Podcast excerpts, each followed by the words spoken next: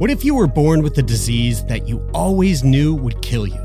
And then what if all of a sudden you were given a second chance? Well, that's exactly what happened to me. And it's the question that we explore on the new podcast series, Breathless from Snack Labs. Join me, Jeremie Saunders, for a series that explores what it means to live and die, to love and to lose, and what it's like to have your whole life turned upside down and the unexpected challenges that come with a life saving drug. You can listen to Breathless now, wherever you get your podcasts.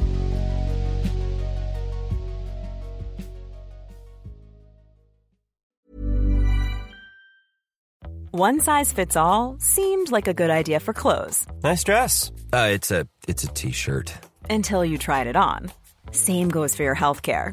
That's why United Healthcare offers a variety of flexible, budget friendly coverage for medical, vision, dental, and more. So, whether you're between jobs, coming off a parent's plan, or even missed open enrollment, you can find the plan that fits you best. Find out more about United Healthcare coverage at uh1.com. That's uh1.com. There's never been a faster or easier way to start your weight loss journey than with PlushCare. PlushCare accepts most insurance plans and gives you online access to board-certified physicians who can prescribe FDA-approved weight loss medications like Wegovy and Zepbound for those who qualify. Take charge of your health and speak with a board-certified physician about a weight loss plan that's right for you. Get started today at plushcare.com slash weight loss. That's plushcare.com slash weight loss. plushcare.com slash weight loss. I'm Sandra, and I'm just the professional your small business was looking for. But you didn't hire me because you didn't use LinkedIn jobs. LinkedIn has professionals you can't find anywhere else, including those who aren't actively looking for a new job but might be open to the perfect role, like me.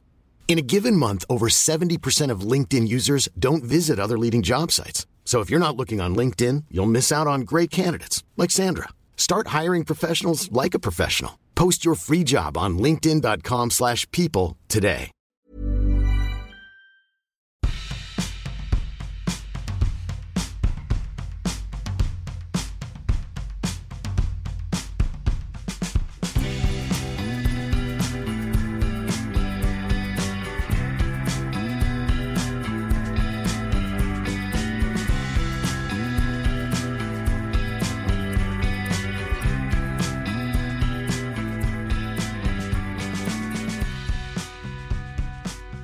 Hi, baby. Hello, my love.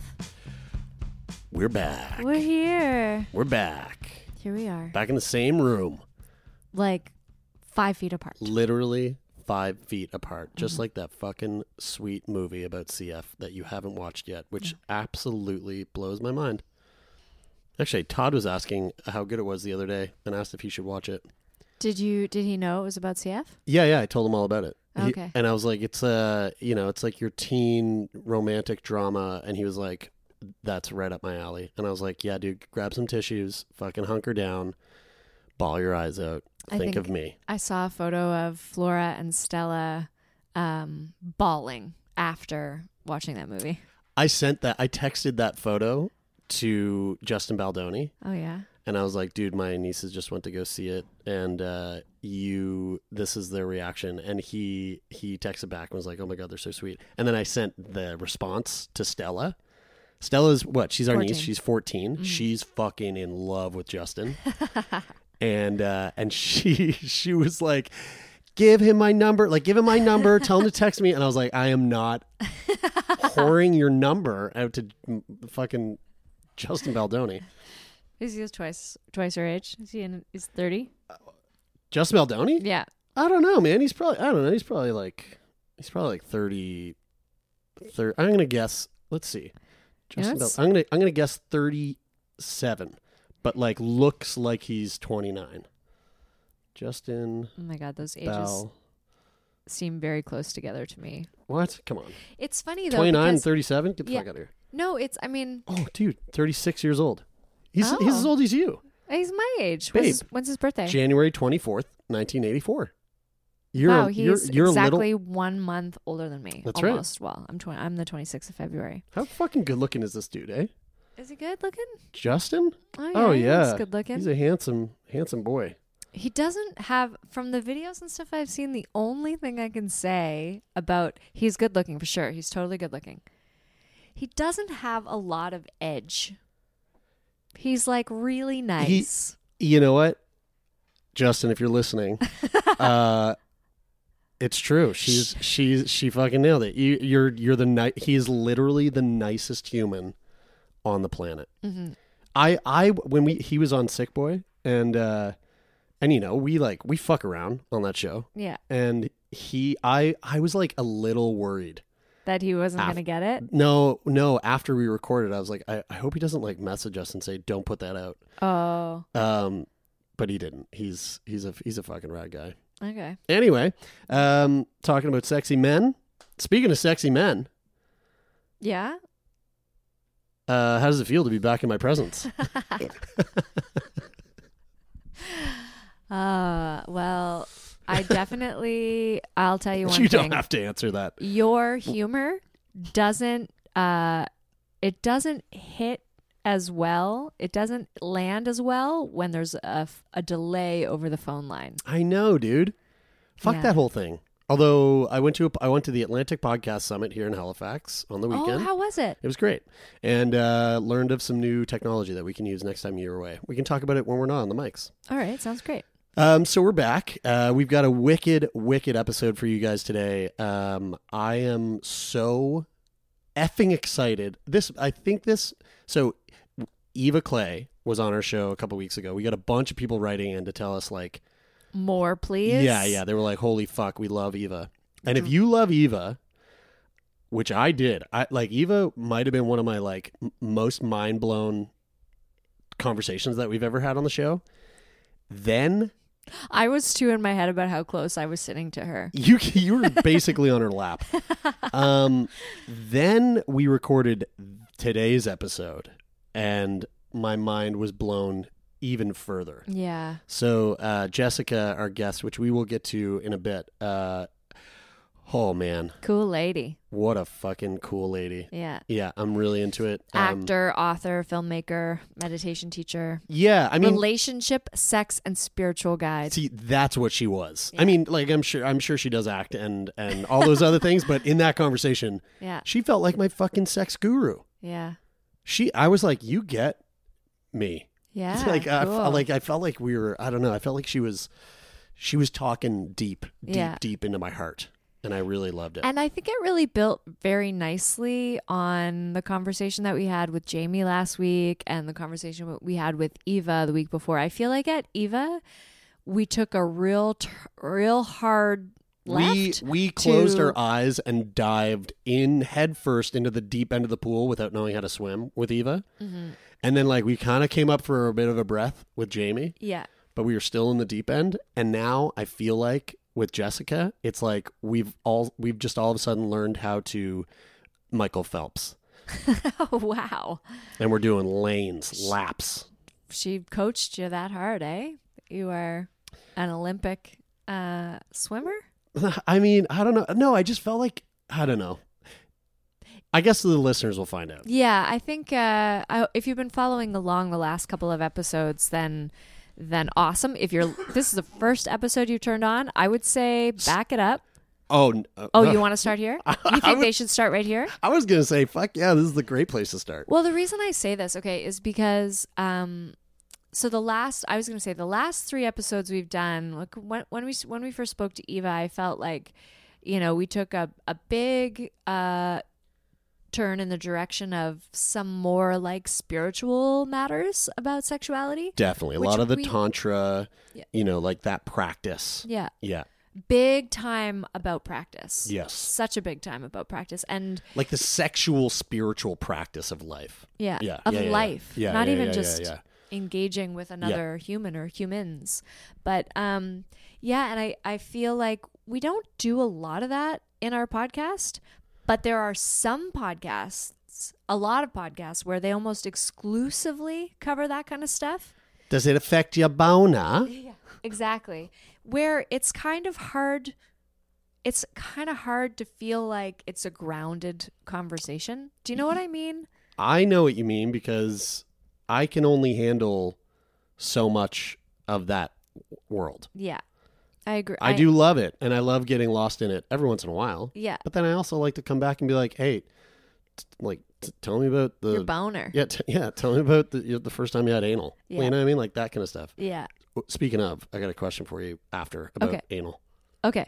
After on the recording or after No, like no, no. private A- time? After this piece, and then we'll go into the anal Um, thing. Yeah, so I, I the reason I say if this is the first episode you're listening to, go back and um and like maybe listen to all three together because I think that I think it will be true and I don't know cuz I haven't listened since we recorded this that there will be things that we talk about with Jessica that will just make a lot more sense if you've listened to the conversations we've had with Jamie and the conversation we'd have with Eva because Eva was kind of the intro to this path that we you know we yeah it you know it just seemed to, to be the way that the guests were lined up that that we kind of went in this direction for yeah, because we are while. we were releasing um, in chronological order, so it Yeah. just kind of lined up this way. Yeah, yeah, it was a good. It, this this week's episode was a good way to kind of just like it was a nice little neat bow on top of this gift. Mm-hmm. um, all right, well, uh, instead of uh, just fucking yammering on about what's to come,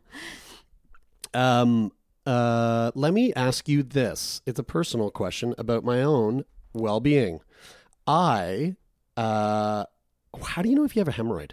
I don't think I've ever had a hemorrhoid in my life, but I have a weird feeling in my butthole. Mhm. And all I can think is maybe that's what a hemorrhoid is. okay you know what i'm gonna have to ask you to do is be more specific about what you mean by weird I feel like no I. no no no no okay Oh. wait let me give me like tell me sensations rather than i feel like something did this to my butt okay, all right.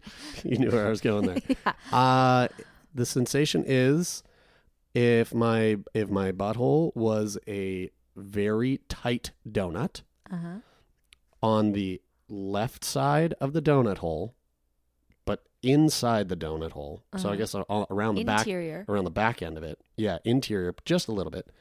On the left side, it's like it feels like bruised.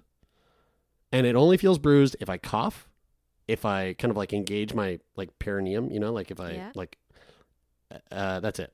Yeah, could be a could be a hemorrhoid. Could be a hemorrhoid. So, So so here's the other thing. I've taken my finger and I've I, like my thumb you put it in and I butt? put it. No, no, no, no. Why not? Because I'm because I'm afraid because of that feeling. Okay. But I placed my thumb like right on the butthole, like I've just like gone like Yeah. like Is that the first time you've ever touched your butthole? like that, like just like kissed it like with, With my your thumb. thumb? And uh, it's super just regular, smooth, soft, perfect butthole as usual. Yeah. So it's only on the inside. It's only on the inside. This feeling. So so hemorrhoids Can they be internal? yes. Oh, I thought they were always like out dangling. No. Huh. No.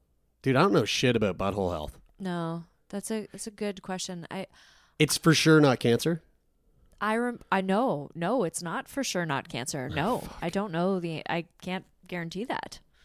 Okay. Um but right. uh, if it doesn't go away or if it gets worse over the next um, week or so, I would definitely. How long do hemorrhoids usually last? Do you know? Uh, you can have them forever. They could never go away. Um, what? You could have them. Yeah, No. yeah. You can. Have, What? Yeah, you can have a permanent hemorrhoid. Forever? Yeah, yeah, What the fuck are you talking about? yeah. Sometimes they don't go away.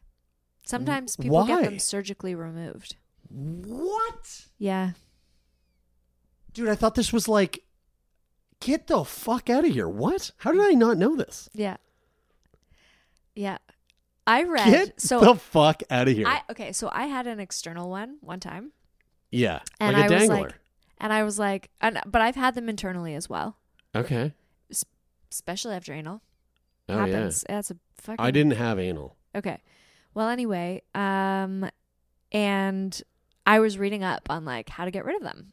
And you Dude, can this- get different like medicines like at the pharmacy or whatever, like Yeah. hemorrhoid cream preparation Yeah, that, yeah, that's what I thought. I thought you just put the cream on. There's a then, really great uh uh Chinese medicine tube that I've seen that I have actually because I ordered it online. It, it's like where is this going? A tube? it's a tube. Well, it's a tube of medicine. Oh, but okay. I can't read it. It's completely in Chinese. I was picturing a tube. Uh, sorry, this is like you put the hemorrhoid in the tube and then lock it off for a week and then it just falls off. Okay, no, but Oh no. I did read that some people try to tie off their own, No. But that could be very dangerous. Yeah, no shit. Um, Don't tie off anything ever. yeah, I was very tempted because I was like, I Oh, can't dude, have no. this. I can't have this.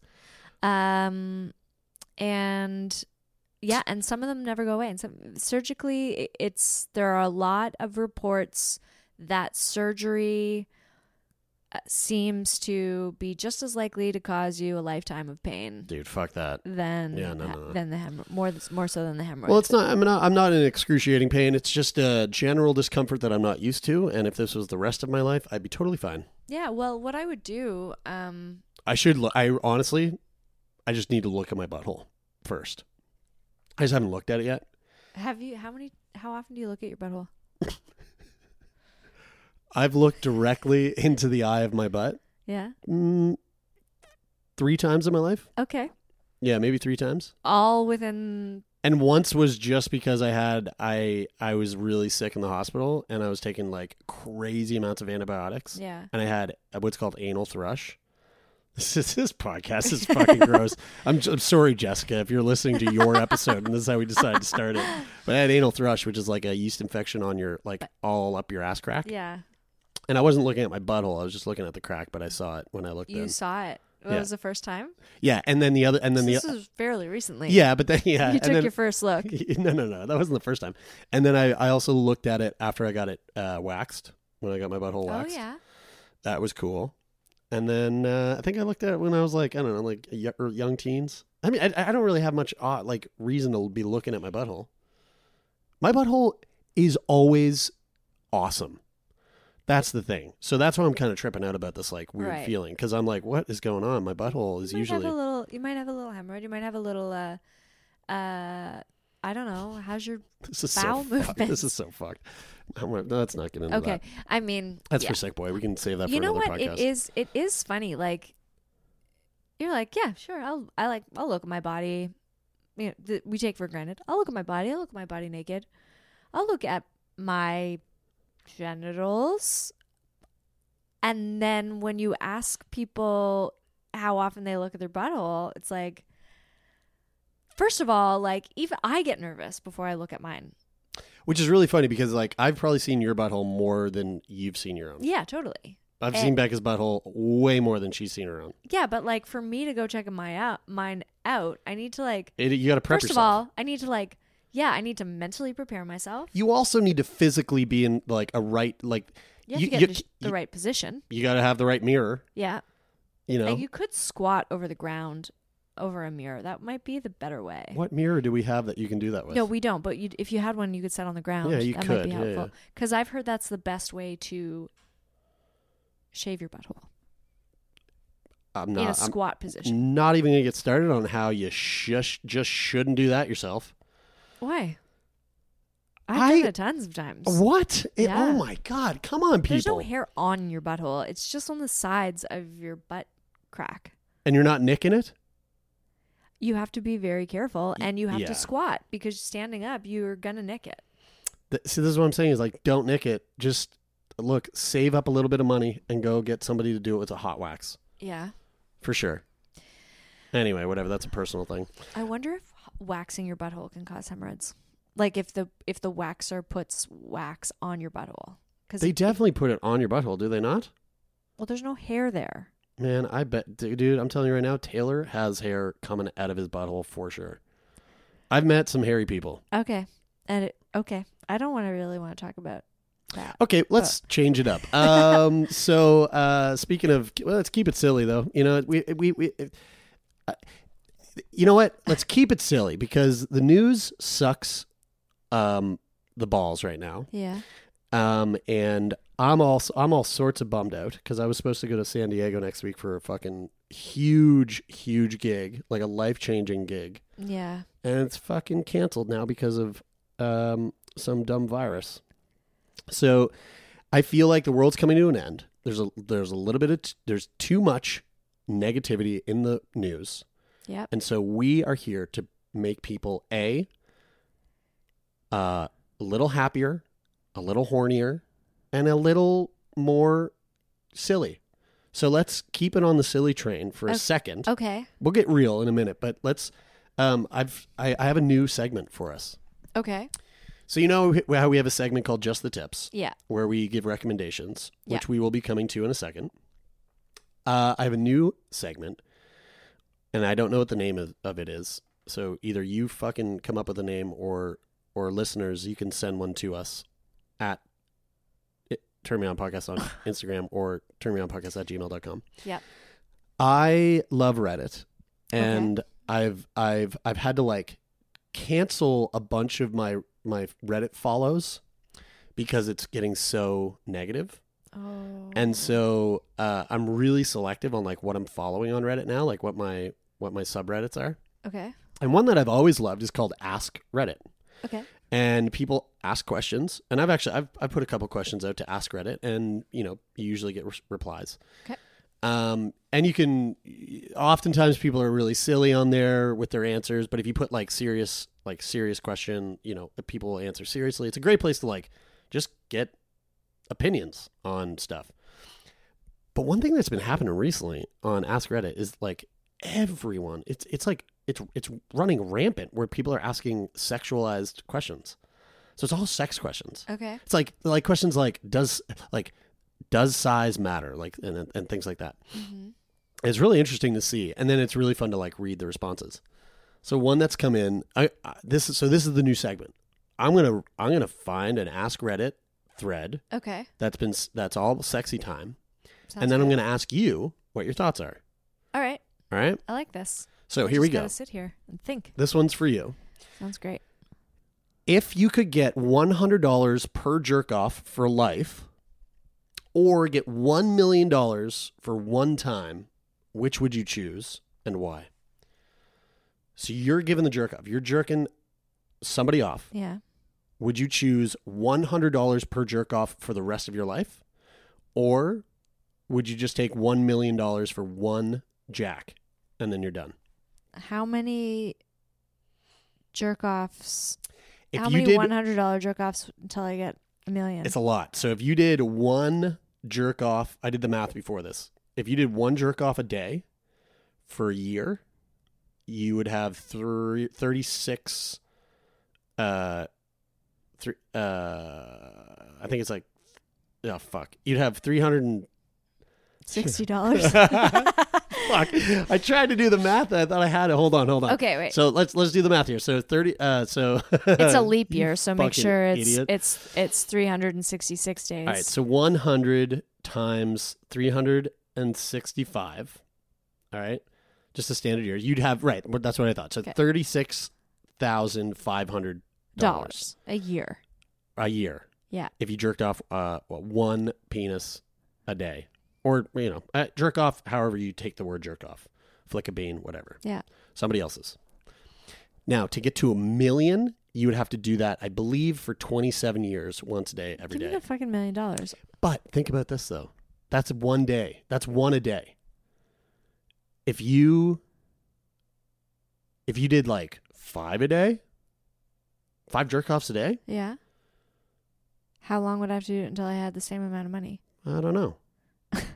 Okay, well, I think. Well, let's do the math. Five hundred times three sixty five is one hundred and eighty two thousand five hundred. So one so I do one million divided by that, right? And that's how many days. Yeah, so I'll do the one million. divided by 182,500. One eight- Okay. 182,500. So I would have to do that for five and a half years. Dude, five and a half years. Five dicks a day. But I'll tell you what, I wouldn't be having my own sex life. Mmm. True. You but that I but that's okay, right, you wouldn't. But then that's 5 years where you're you've got a million Celibate. dollars. If you did it if you did it for 10 years, you got 2 million dollars. No, give me the one million. Just 1 million one jerk off, yeah, eh? yeah. I see. Okay, I don't interesting. need more than a million dollars. The world is ending. It's true. I just need, you know, I don't need anything. But if I was to have one million dollars, there's plenty of things I could do with that right now that would and and I think I could probably last a really good amount of my I could maintain a fairly good quality of life if I wanted and not work for a number of years. Um, also, I don't know. I mean, I guess a hundred dollars. hundred dollars a day. If you just did it once a day for a month, that's three thousand one hundred dollars of work for a month. Yeah, I don't think it would be worth my own sacrificing my own sex life for. Because, like, are they a different person every day? Or is it the same person every day? Well, I think it. I, you know what? It, it doesn't specify the question. I think it's just. I mean, just you just got to jerk off. It, it. I don't think it matters. You know what? It's just per jerk off. I mean, uh, you could choose. You could do. You could do the same person every day. You could. I think it would become a find chore. I, ju- I think it would just really, it would get really difficult to make a million dollars at a hundred dollars a pop because But think about how good you would get. I would have some sort of repetitive muscle strain. yeah, wrist you- joint strain? Yeah, but you have two hands, you two arms. I mean, you could mix it up. You could do your feet. You could, uh, you know, so you've got you've got four limbs. Okay, hear me out. Four limbs. Think about how good you'd get and how quick you'd finish. Fuck, after the first like month. You know. I don't know. I don't think it's how good you. I think every every body is different, so I don't think you can use the same, same techniques and expect them to go the same way. No, but if you become a professional at it, if that's your job and you are doing it that much, Yeah. for sure, you would you're you become a savant. I think I would lose. I think I would. First of all, I think I would really start to hate if I was limiting myself to just penises. First of all, I'd start. I think I'd start to hate them. Right. Um, and you know, if it was one person a day, male, female, non-gendered, you know, just to their body. I don't know. I just don't want to resent people, and I don't want to be in the middle Yeah. of like performing an act and be like, ugh. I, I- have to follow this through because it's Yeah. my job. What if yeah, okay. All right. You know? Last question then. Last question. Yep. What if it wasn't even a person? It was just well, if it was a person, but it was just through a glory hole. You didn't have to look at them, see them, fucking interact with them at all. Just a I could like be scrolling on my phone and yep, stuff. just a thing. I'd still just take the million dollars. Wow. Wow. Yeah. Okay. Yeah. I think I'm going for a hundred dollars a day every day. All right. We'll see who gets. My forearms would feel great. It'd be fucking great for my climbing, my jujitsu. Oh yeah, yeah. I suppose. You know? I mean, I don't have a ton of upper body strength, so Yeah. Cool. Well, yeah. Thanks. Good question. yeah. So uh, find a name for that segment, and we'll. Uh, Is it we'll always going to come from Reddit? It's always Ask Reddit. Okay. Yeah. All right. Well, I'll come up with a name. How about uh? I mean, it, w- our fans came up with the, the name Just the Tips. Oh, okay. So- Yeah, okay. Let's leave it up to you folks. So then. yeah, I mean, Yeah. If you got any suggestions, Yeah. Any suggestions? What about uh? What about your just the tips?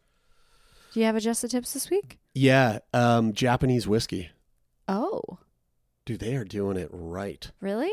Yeah, How so? that bottle right there. Grab that bottle. Just run over there and grab that. What does that say? It's Suntory whiskey, I believe. Uh oh, I think I tried. No wait, did, did you get this since I've been gone? This is a sexy whiskey. I got this on PEI when I went over for your dad's celebration of life. First, and Wake. Uh, yeah, for his living wake, and um, it is called Suntory Whiskey Toki. Um, I have a, I mean, I have like a hard on for ja- Japan always and and forever anyway. But this stuff is it is if you like whiskey, it is a very sweet, very dessert like, very smooth, very easy drinking whiskey. Uh, it's beautiful. It's a beautiful drink. Um, Japanese whiskey. They know what's up. It's fun. I've never gotten into Japanese whiskey before, um, and uh, yeah, I'm totally in love with it.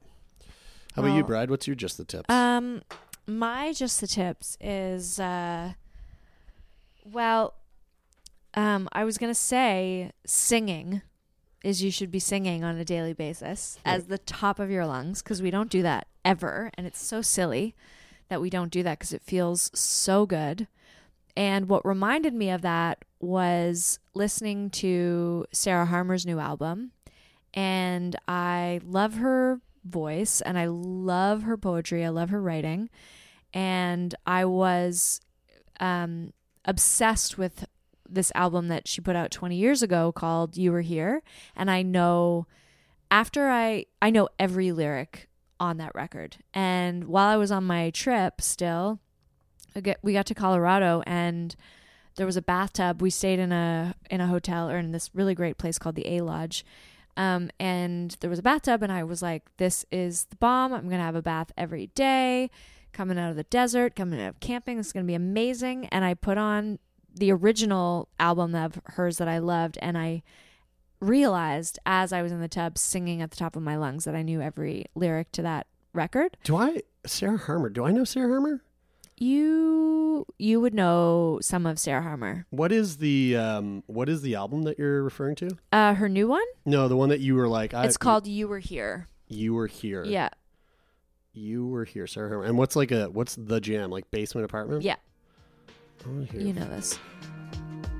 Oh, and also Where the street ends in the basement apartment with one of your friends. Oh yeah. And the tap drips all night. Water torture in I hope it's okay that we're playing this. the furnace She's is Canadian. She's burning, cool. but it's still cold. I think. um, is that the "Don't Get Your Back Up Over This"? Remember that song? It was on the radio a long time ago.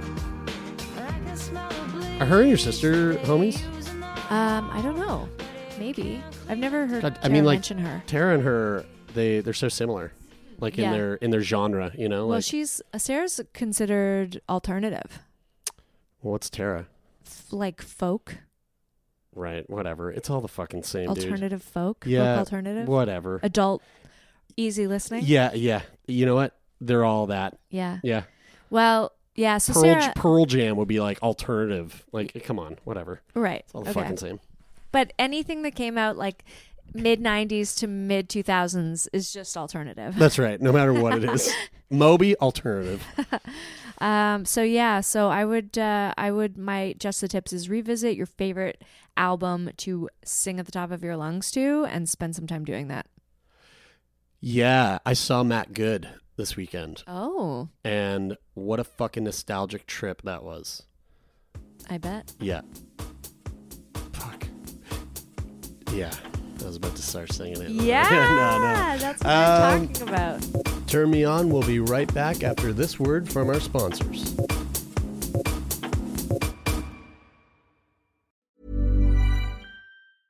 Jewelry isn't a gift you give just once. It's a way to remind your loved one of a beautiful moment every time they see it. Blue Nile can help you find the gift that says how you feel and says it beautifully with expert guidance and a wide assortment of jewelry of the highest quality at the best price. Go to BlueNile.com and experience the convenience of shopping Blue Nile, the original online jeweler since 1999. That's BlueNile.com to find the perfect jewelry gift for any occasion. BlueNile.com. Hold up. What was that? Boring. No flavor. That was as bad as those leftovers you ate all week. Keke Palmer here, and it's time to say hello to something fresh and guilt-free. Hello Fresh. Jazz up dinner with pecan-crusted chicken or garlic butter shrimp scampi. Now that's music to my mouth. Hello Fresh. Let's get this dinner party started. Discover all the delicious possibilities at hellofresh.com. Hey, it's Ryan Reynolds, and I'm here with Keith, co star of my upcoming film, If, only in theaters, May 17th. Do you want to tell people the big news? All right, I'll do it. Sign up now and you'll get unlimited for $15 a month and six months of Paramount Plus Essential Plan on us. Mintmobile.com slash switch. Upfront payment of $45 equivalent to $15 per month. Unlimited over 40 gigabytes per month. Face lower speeds. Videos at 480p. Active Mint customers by 531.24 get six months of Paramount Plus Essential Plan. Auto renews after six months. Offer ends May 31st, 2024. Separate Paramount Plus registration required. Terms and conditions apply if rated PG.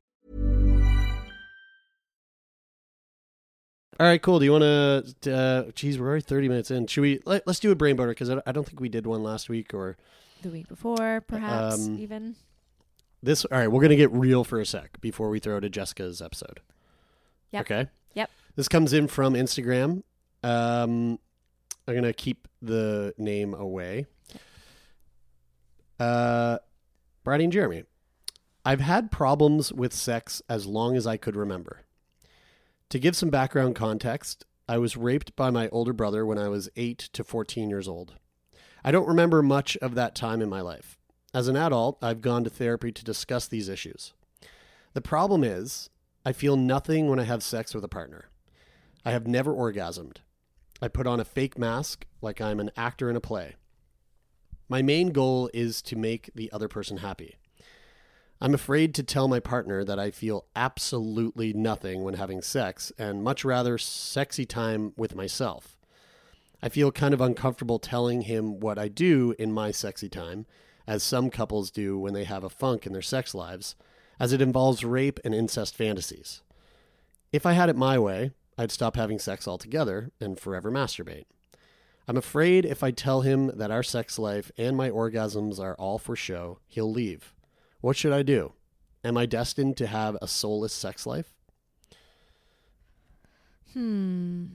Well, I mean, you didn't give us any indication of whether you are um have a- ever gone through any sort of therapy or anything like that. No, no, yeah. Uh, they said I I have I've gone to therapy to discuss these, is- these Oh, I see, okay. Yeah, the issues of the of the of the rape. Yeah. Have have you gone to therapy for like sex therapy? Because there's Right. a difference between like talk therapy and dealing with like the emotional and psychological side of that, but there's also like your body holds trauma from from past sexual experiences, I think, and and uh and I think it's worthwhile talking to like some of the people we've spoken to that have like vaginismus or Right. things where they're like their body just can't accept pleasure or accept Right. like sex or whatever and it's like it's psychological but it it might require more looking into than than than I don't know the the issue of the familial like the family the incest Mm. the all that kind of stuff like the body still might hold stuff there might be some body work you can do Yeah. to help yourself feel something because you if you say that you would rather just like not deal with it that's the message you're sending to your body as well to yourself. Yeah. Yeah, I think that's a good point. I think to touch on like something specific that's in here, um, uh, the fact that uh, you know, and again, like probably seeing a therapist is is probably the best idea here to like speak through, like talk through those issues. But um, there's there's nothing wrong with Those with fantasies? rape fantasies or Yeah. incest fantasies. they're very Uh, common they're very common. Um, it is it is a thing that that is like fully okay. Um, and to I don't you know there again there's a lot that's not in here, but um, there's no if you are with a partner that you feel really comfortable with and that you love, um, uh, I highly suggest bringing that up and being like fully open and honest about it Mm-hmm. because like you know the the big thing here is that you you're afraid to tell your partner that you feel absolutely nothing. However when you get yourself off and you use these fantasies you actually do feel something. So what happens if you tell your partner listen i feel absolutely nothing when you and i have sex. When i do it myself these are the things i think about and it works. Mm-hmm. would you be up for exploring that side of things with me and see where that takes you yeah. I mean fuck who knows? Like if if you've if you're with someone who's like sure babe like let's let's go down that lane.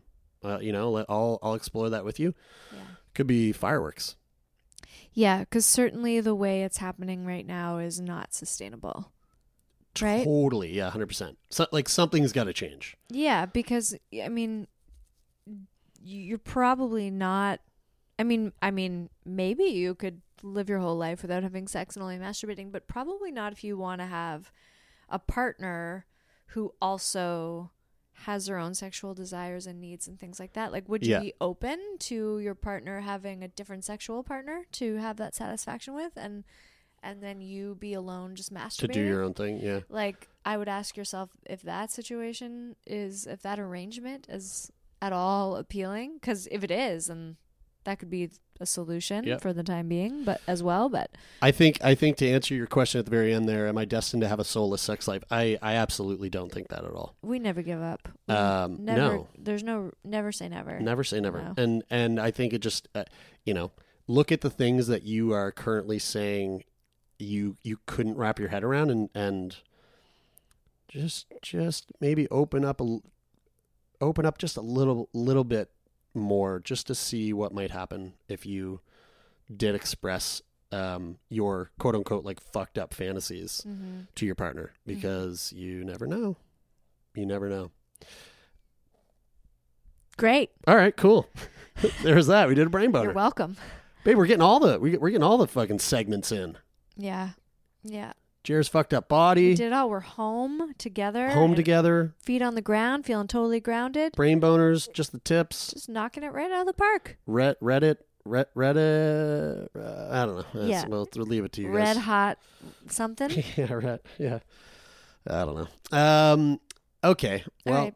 Let's uh, I- throw it to the episode since we talked it up so hard. Yes, let's throw it to this week's episode. Uh, if you are wondering how you can have uh, to give the most incredible blowjob and and and have a, the most incredible oral sex with a stranger in a bathroom, then look no further.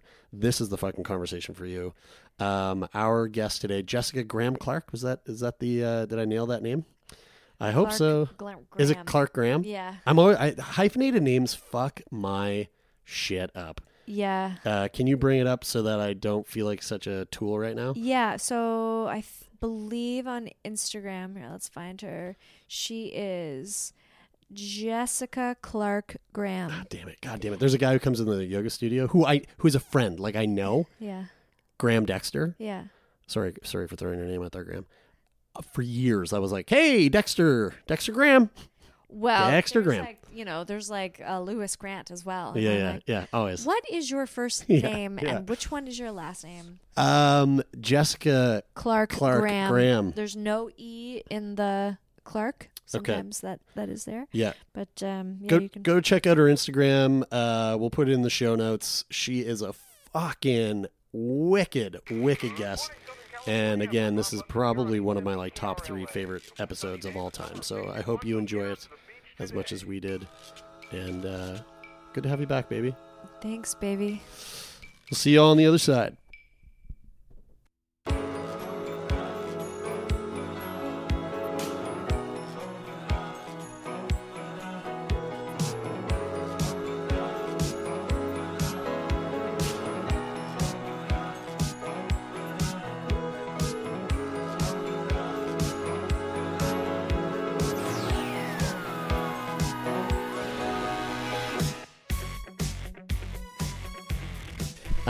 Well, this is this is fun. Uh, we, you know, we're still here in LA. It's been weeks. Truly, it's been uh, technically t- uh, two days, but uh, the For the listeners. the listeners, it's been weeks and weeks. Like we've like we live here, but we don't. Uh, and we're we're we've been introduced to uh, a new friend uh, today, Jessica Graham. Do you get- do you do you include your middle name when when introducing someone so, to your when you introduce yourself to someone? Are you like Jessica Clark Graham? Hello. Oh, oh yeah. See, because Instagram didn't have Jessica Graham only, because there's a lot of us, um, I used my hyphenated name. That's actually not my middle name. Oh, my oh, okay. full legal name is Jessica Clark Graham. Jessica Ah. Rose Clark Graham. Um, and so now a lot of people, because of Instagram, think that that's and it is. It is my name, but generally I go by Jessica Graham. Um, but I'm sort of thinking about including the Clark since Instagram I think is my most popular place. So. Yeah, sure, sure, sure. Is it a hyphenated name by through a relationship or through your born with the hyphenated name? born with a hyphenated name. My my father was Graham, my mother was Clark. She did not change her name and you know, they were uh they were not certainly not old fashioned or traditional. And uh they wanted they wanted to give me give me both names. So, you know, when I was uh I don't know, late teens, I, I started going by just Graham at some point, and part of that was like a take that, mom. Yeah, and, right. and part of it was just for simplicity. Um, and then my sister kept Clark Graham, and my other sister just goes by Clark. So we sort of split it up. Great. Uh, and now, That's yeah, beauty and- of having siblings. yeah, yeah, right. Yeah. And now Instagram is forcing you into a direction that, who knows, maybe we'll be fruitful and, and new and fun. Yeah, exactly. Um, you are you're an actor, you're an author, you're a, a meditation coach. I've you just mentioned um, before we started recording. Uh, you have written a book that I feel like is going to be like right up a lot of our listeners' alley. Um, uh, good sex, getting off without checking out. Correct. Uh, I I'm very curious about this book. Um, I haven't read it. Um, uh, like I said, we I don't know how to read, so uh, uh, but uh, I'm looking forward to hearing about it. Um, what what drew you? What I mean, why why why write this book? So the very short version is a publisher contacted me and said, "Will you write this book?" and I was like, "Okay, I guess so." Um, but the the the the better version is that um, so at a very young age, my mom introduced me to meditation, and um, I was really into it. And I had a lot of like, as a young child, I had a lot of like, kind of spiritual experiences, let's say. Um, but then life happened, and I had young parents, and there was alcoholism, and there was mental illness, and there was a line of that on both sides. And so I was more or less on my own at 14. And so by then I was pretty far away from anything like that.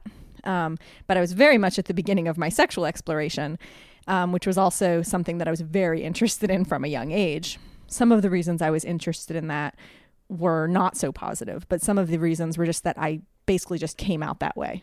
I was just interested in sex. I had um I mean I when the song "When I Think About You, I Touch Myself" came out, like I was obsessed with it, and so I was this little girl running around singing that song. I also had a shirt that said "I'm on fire" that I would wear that had fringe. I was told I wasn't allowed to wear that in public at some point because people were like asking questions. So I was just like really into it. I just thought it was fascinating. Um, and so that combination. Um, when I was about 14, um, I was very into drugs, lots of alcohol, and lots and lots of sex. And At 14. yeah, Wow, wow, that's uh. When, when did you?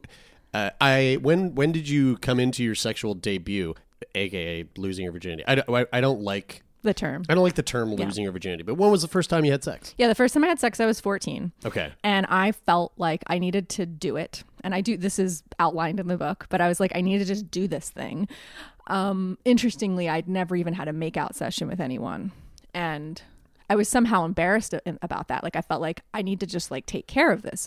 And again, some of that was just sort of naturally kind of who I was and how I operated. And some of that was based on, you know, trauma and based on other not so positive aspects of my childhood and so it's a it's a combination but i yeah i basically was like I, I need to do this thing and so i just made it happen you know and i write about that first experience in, in my book and um i wasn't drunk because i'd promised my mom i wouldn't drink that night but i was very high um i'm not sure on probably probably smoked a lot of pot but um but there was this guy, you know, he was either 17 or 18. And recently I was part of this uh, common ground, I think it's called, where people come on and they talk about two different sides of a topic. And so I was on the side of pro premarital sex, though I don't care. Do what you want, right? But I'm Right, but. I'm not anti premarital sex. So they Yes. put me on the pro premarital sex, and it has like millions of views. Tons of the comments are about how I was raped. All these people commented that oh that girl was raped, which is really interesting because I definitely that experience was not rape. like I know that experience was not rape, and I the guy actually asked for my consent, and this is back in the early '90s. So this is like before we were even talking about this stuff in a, the way we are now. Um, but it was like very transactional. It was just like, all right, I did it. It's done. Um, and then I think the next time I had sex, I do consider rape, and I didn't um, when I wrote the book. In the book, I tell the story. Um, I was on LSD, I was high, I was drunk, and he was 20. And he'd been basically, um, um, what's the word? Grooming me. He'd been Mm. grooming me for Mm. since I was 12.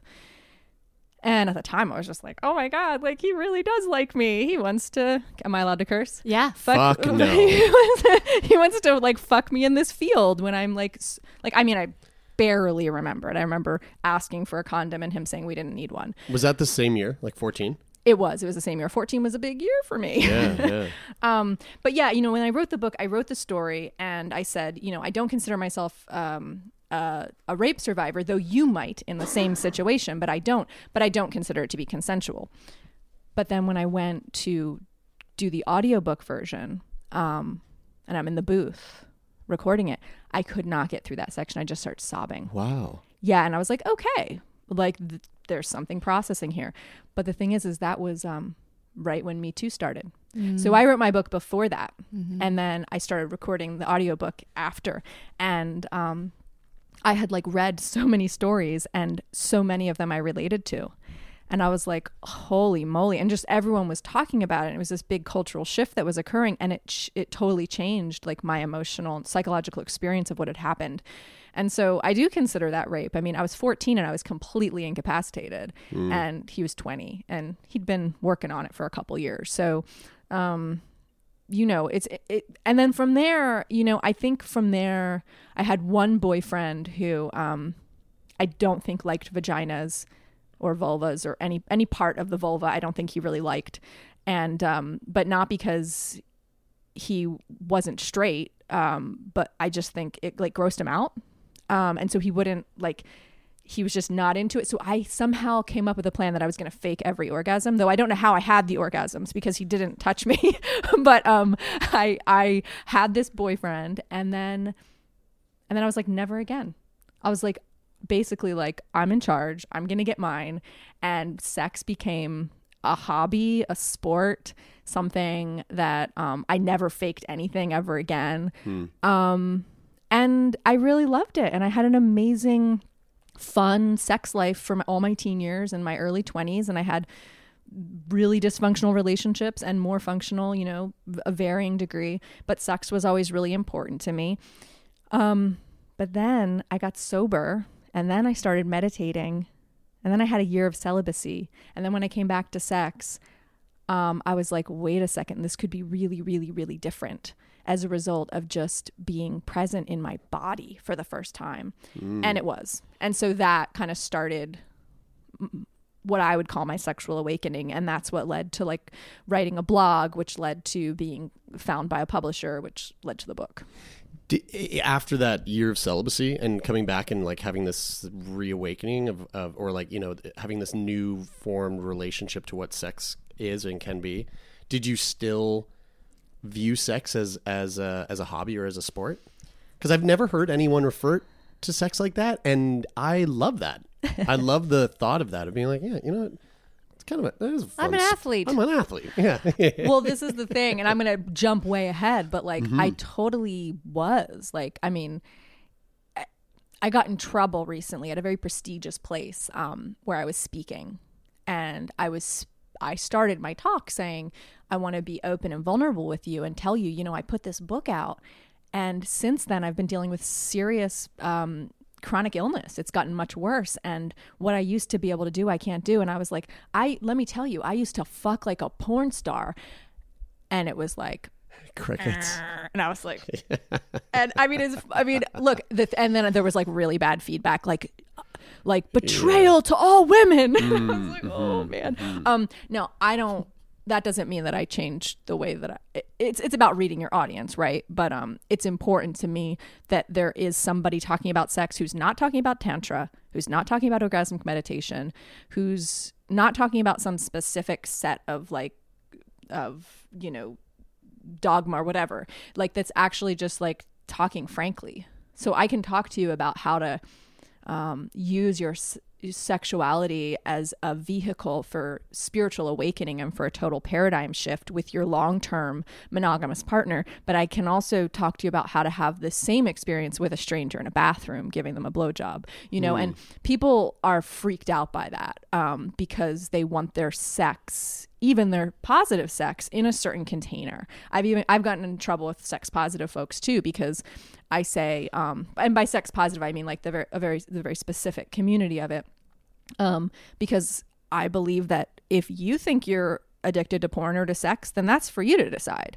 It's not for me to decide. And so in the book, I talk about that and I say some people consider that to be the case that they're addicted and and I know some of those people. I also know other people that don't believe that that's possible. Um, Mm-hmm. And I don't. I'm not gonna give an opinion on what is true for you.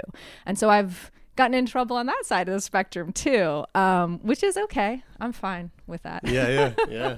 If you're not ruffling feathers, then you might not be saying anything important.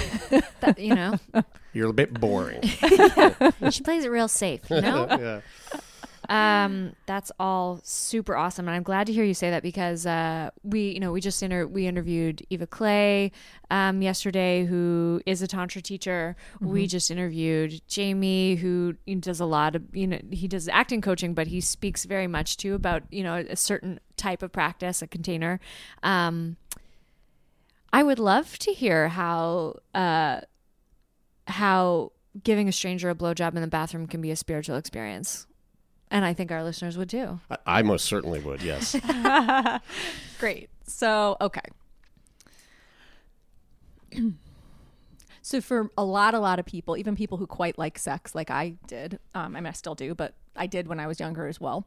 Um, there's a disconnect from what's actually happening in the body. We're in the mind, whether we're in fantasy, by the way, nothing wrong with fantasy, um, or we're in anxiety about how we look or how we're going to orgasm or if we're going to orgasm, etc. Um, we don't actually really feel the immensity of what sexual interaction can be and that includes with ourselves just in masturbation you know we when i work with a client um, or clients you know i work with couples as well one of the first things i suggest folks do is get on this mindful masturbation regimen. And it's just about learning to actually feel the body while you're engaging sexually which this isn't to say that people are not feeling their bodies. It's just it's so focused on that final moment you know that orgasm. Um, or it's focused on the more obvious sensations. And there's just so much going on physically during sex there's lots of reasons we don't want to be in our bodies during sex. Trauma pain um, maybe we don't actually like the person we're having sex with but we don't want to admit it to ourselves all of these things. Um, so learning to be present in the body during sex um, yes it will um, revolutionize your sex life but it also change your life and it might kind of mess your life up for a little while because um, what you what once worked for you might stop working. So we start there. We start to learn to be in the body during sexual experience and in doing that, we start to have radical consent with ourselves, um, which comes before the conversation with someone else, right? To, to, I'm a hell yes inside of me. I had so much sex that I didn't say no to, but I didn't say yes to, and I certainly didn't say hell yes to, right? Um, so I can look back at so many times I just forced myself to do it, you know, and we do that all the time, you know, and that's not to say that there aren't times in life, especially in longer term partnerships, where we have to work through some discomfort. Like, I'm not in the mood and I haven't been in the mood for six months. Okay, can I just be with that discomfort, feel the discomfort of not being in the mood, and maybe just engage at some level sexually, right? So it's not to say that we're we need to be 100% like I'm fully into this like all the time because that's not the case for some folks in with longer term partners. But for the most part, I say it needs to be a hell yes. And so learning to be in the body, understanding not just the physical sensations, but the emotional sensations associated with sex allows us to know what's a hell yes and what's a maybe and what's a no and what's all the other gray area. Um, so the consent piece comes online, the embodiment piece comes online. By learning to observe and witness your emotional and mental experience, you start to get the communication part online as well. You start to be able to say what you want, say what you don't want, communicate with someone else about what they want and don't want. So, all of these pieces are just, I mean, this is all just like Good Sex 101, right? But pieces get skipped over. And maybe we're really good at the communication part, but not so good at the embodiment part, or really great at being embodied, but don't know how to say something about what we're enjoying or not enjoying.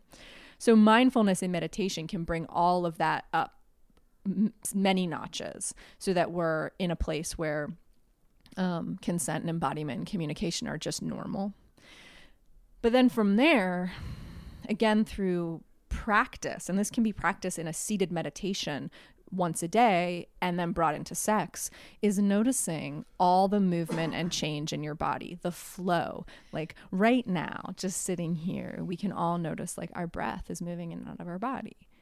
That's a flow of sensation. And then we can notice maybe there's an area of some kind of pleasure somewhere in the body. Like I'm pretty caffeinated. I've had coffee and green tea today, and I can feel that moving through my body up and down my arms and my legs it's a it's a sensation and it's dynamic and it's flowing but then i can also notice that there's in the carpet and even in the walls there's a kind of flow. This is just because i've practiced this for a long time and so you start to just be very tuned in right?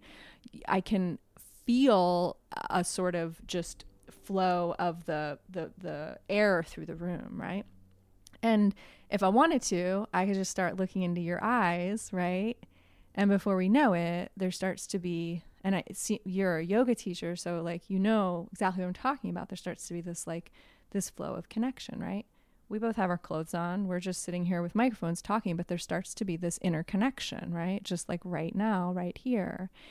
And you bring in all the sensations in your body, and you bring in the breath, and you bring in, you know, the sounds and then here we are right and then you you bring that kind of connection into a sexual experience be it with your long-term partner or be it with the stranger in the bathroom and if all of that is just somewhat normal for you because you've put the practice in Mm. then it's it takes something that would just you know be a cock in your throat and it becomes this like total mm. like flow of unfolding of new fresh wow here arising passing like alive and whether the person who you're giving a blowjob knows that's what's going on with you or not they know because then afterwards they go what the fuck was What with that yeah, was blowjob that? Yeah. it, it's it's interesting. Like you, I feel like what you're saying is something that a lot of people can probably say, "Yeah, I've I've been there. I've felt that. I've done this." But I didn't know how and I didn't know why. I couldn't put my finger on it. All I know like I'm thinking right now like one of the most one of the most mind-blowing sexual experiences I've ever had in my entire life was a one night stand with someone that I truly did not know at all in a city that I was not familiar with. And the, you know, the whole encounter lasted maybe uh, an hour in this person's space. And now I'm sitting here and I'm listening to you and I'm going, oh my God, that was it. That's what that was. Like there was that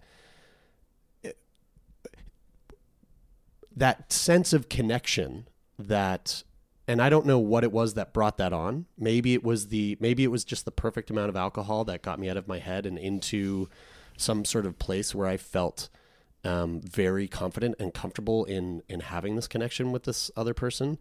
Um, I, I don't know. I don't know what it was, but it it was like it was very tangible and very real, and and I'll never forget it. But now to sit here and hear the someone put it to words makes me very excited to kind of uh, to Have sex again. yeah to have sex again you know um, because it's not just that moment there's there's other moments that I that I can kind of that are popping up in my my memory right now of going yeah it was then too yeah and it was with this person and and uh, uh yeah anyway there's I'm not really going anywhere with this aside from saying I'm very ex- this makes me very excited to hear to hear someone put something to words it's like the thing you know we talk about there's the stuff you know, but you you don't you you you tend to forget until someone reminds you, Yeah. and then you're like, oh yeah, I already knew that. You know, I already knew that. This is going one step deeper. It's like It's funny when it's when it's not I felt even this, just but I didn't even know it. when Yeah. it's not just like I I forgot that I knew that. It was like I think I was born with that knowledge. I think Yeah, I, I was yeah, right. born knowing that, and then somewhere along the way I forgot it Mm, hmm because you hear it and you go, "That's right." Yeah, yeah, Yeah, yeah. I feel that. Is this something that I mean this dialogue that we're having right now, uh, and in particular about this idea of like deep connection and, and trying to find that? Is this because I know you do you do coaching like like sex and relationship coaching? Is this a big par- part of the dialogue that you have with clients?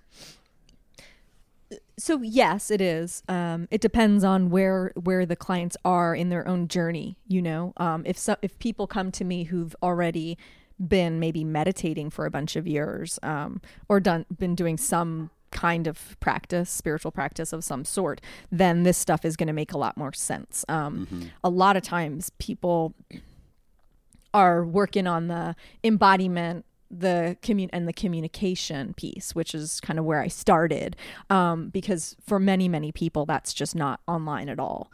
Um, because we're not taught that um, we're not taught that in school. We're not taught that by adults. We're not taught that by each other necessarily. And so that's like the beginning is just sort of a re-education of what of what sexual communication and embodiment can be.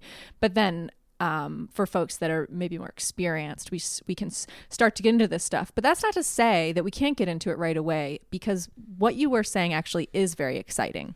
This idea of oh, I've had that experience, or I've known this since I was born, or before I was born, right? Like I I find that very exciting and very true. So whether it's about sex or whether it's just um, uh, and when I use the word spiritual, I just want to be clear that you know I'm not religious, I'm not Buddhist, I'm not I'm not anything. I'm you know I'm it's all really beautiful and interesting, and I see it all points to the same place, um, which is no place, which is every place. Um, but uh, I just use spiritual because it's just it's just easy to just use that word, but translate it into whatever the hell you want.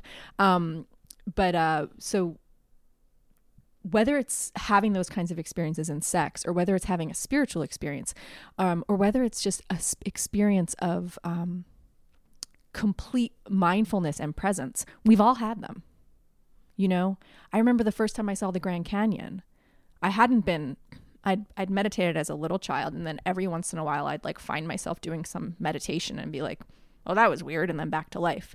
But i remember when i saw the grand canyon it was just like the mind completely went quiet. The body completely joined everything. It was a moment of total oneness and emptiness, you know, the bliss and the void. And it was it was because it was so amazing and vast and unspeakable like what I was experiencing. And so we have these experiences. It could be a really good meal and you just like you lose your sense of self. You stop being this solid separate self and you join with the the the smells and the tastes and the textures of of this plate of food right? And it might only be for a few seconds but we've all had these experiences.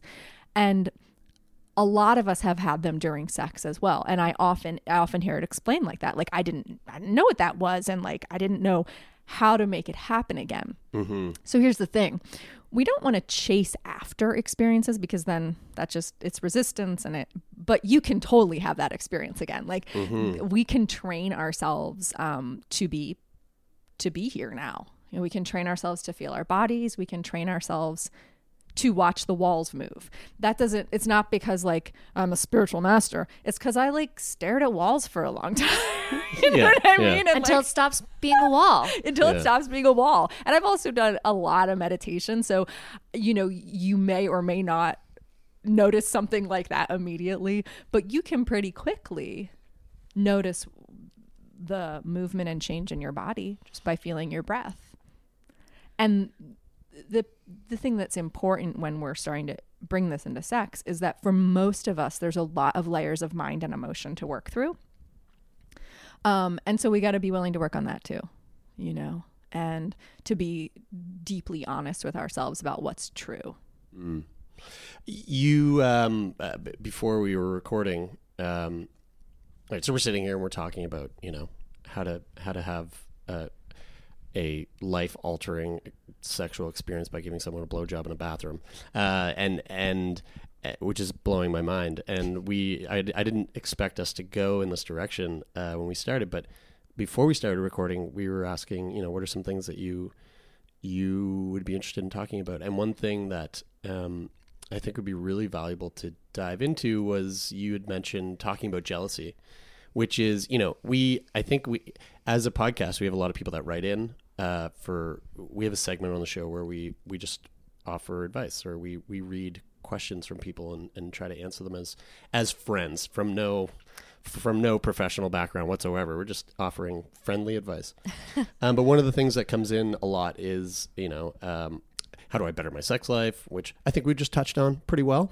Uh, but another big one is is jealousy. Um, especially from like a polyamory standpoint, you know, it's people who like uh, maybe aren't polyamorous or are uh, hoping to explore polyamory, but they're big. The big thing that pushes them away from it is the concept of jealousy or how to even deal with the jealousy that comes with that. Um, what I know that you you can speak to jealousy from both both a, like a monogamous and polyamorous perspective. Um, what are you what are your thoughts on on jealousy? Yeah, so um, jealousy is an amazing, amazing teacher and an amazing vehicle for growth and for healing. So, for most people, there is an aspect of abandonment involved with jealousy. Um, and when we're willing to fully experience and work with in a mindful, conscious way our jealousy, we get this opportunity to have like a direct path to healing our abandonment issues. And most of us have some level of that, right? Some level. Um, I know that I certainly do. Um, and for me, I I had like really hardcore jealousy. Um, I was violent once when I was in my early 20s towards a girlfriend. Um, we were violent to each other. I mean, it was a mess. Police restraining orders, the whole thing. But uh, this was one occasion where I struck out. Um, I, I threw a phone at her. And I threw a phone at her and then, like, punched her in the arm to get the phone away from her because I wanted to um, call the woman that she had had sex with and tell her to never come back again or whatever. I had no place doing this. Like I had a boyfriend at the time. Like it was all just a big like Right. 20 year old mess. But um um but I remember that happening and you know it really it really scared me and I immediately was like that will never happen again and it never did happen again with anybody. Um but that's how bad it was. Like it was at that level for me where it was as if I was in like a cyclone, you know, like it, I remember it felt like there was wind all around Yeah. me. You know. jealousy is like that, right? Like it's it's it, we it's the emotion that feels like it is permanent. It feels like it's killing you. It like I I feel when I feel jealousy, I, when I feel anger, man, I fucking feel anger. But I know that anger will pass. When I feel elation, God, it feels good, and I it, I I want to hold on to it, but I know it's not going to last. When I feel jealousy, I'm like, well, this is it. This is the way I live for the rest of my life. This fucking feeling's never going to go away. You know, it's like the, it's just it's so all encompassing. I don't. I've never felt an emotion like the way I feel jealousy. Ugh, it's sickening. it's sickening. It makes me want to run away. Mm, yeah. Yeah. Fight, flight, freeze, right? Yeah. Yeah. Yeah. So, I mean, for me, I, it was intense on that level because um, when I, for example, my dad used to always tell us when he got mad that he was going to leave and never come back and he'd never have to pay child support again and he'd never, you know, have to deal with our mom again. And so that's what he'd say to us, right? Well, one day when I was, I don't know, 11 or 12, I was up in his bedroom looking for the joy of sex, actually, because I really liked looking at it. I liked look, reading it and looking at the pictures. But I didn't find that. Instead, I found a stack of books under some t shirts that were about how to change your identity and disappear forever. Whoa. Yeah, and it was like three of them from the library. And, how many uh, books of how many of those books exist? I mean, it must have been all of them. yeah, maybe so. Um, I mean, this is before the internet, right? So it's like right. he had to go and find How these books. to abandon your identity Fuck. for dummies. Yeah, Canadian edition. yeah. But like suddenly it became really very real. Yeah. You know, I was like, right. oh shit. No, he never did that. He did die. He died of cancer via alcoholism. Um, so ultimately he did he did leave, but um, we all do. Um, but he he was this beautiful, artistic, spiritual, awesome, just amazing man who also had severe childhood trauma and was a really bad alcoholic. And so in a certain way he abandoned me every single day. You know what I mean? Like Um, and there, so there was that. And then I was kicked out of the house at 14. So there was that. And then I got kicked out of another house. And then I got kicked out of another house. Like I was always getting thrown out of places. Um, and so there was a lot of abandonment. And then there was just, you know, having young parents who, um, yeah, were doing the best they could do and both had it really rough as kids. And so there's all the abandonments in that from probably very early on. Probably intergenerational trauma. Exactly. 100%. Yeah. Um, and so when I got jealous, it wasn't just you might like that person or you may have had sex with that person. It was every moment of abandonment I had ever experienced being re experienced. Wow. Yeah. And I didn't know that at 20. At 20, I was just like, you're bad. I'm good. You did wrong. I'm right, you know? Um, but when I was older, wiser, and had had a bunch of years of meditation under my belt, I, it still really was sucky, but it was um very, very different experience. So jealousy is made up of, of three things. It's made up of emotional sensations in our bodies and images in our minds and words in our minds. And that's it. now, it may trigger some other uh, responses. You know, there might be chemical sort of responses that happen in the body and all that, especially dealing with trauma, right? Because if I got jealous, I had a trauma response. I would I could be known to vomit, to have diarrhea, to start my whole body to start shaking, my brain to stop working, like literally just stop working, my heart to start pounding so fast that I couldn't breathe. I would have a full on PTSD trigger response. Hmm. So yes, there was a whole host of things that happened. But trauma aside, it's made up of three things. It's made up of thoughts, visual, thoughts, auditory, and emotional sensations, which is also what every other experience you ever have as a human is made up of, save maybe those Grand Canyon moments. Right. Everything.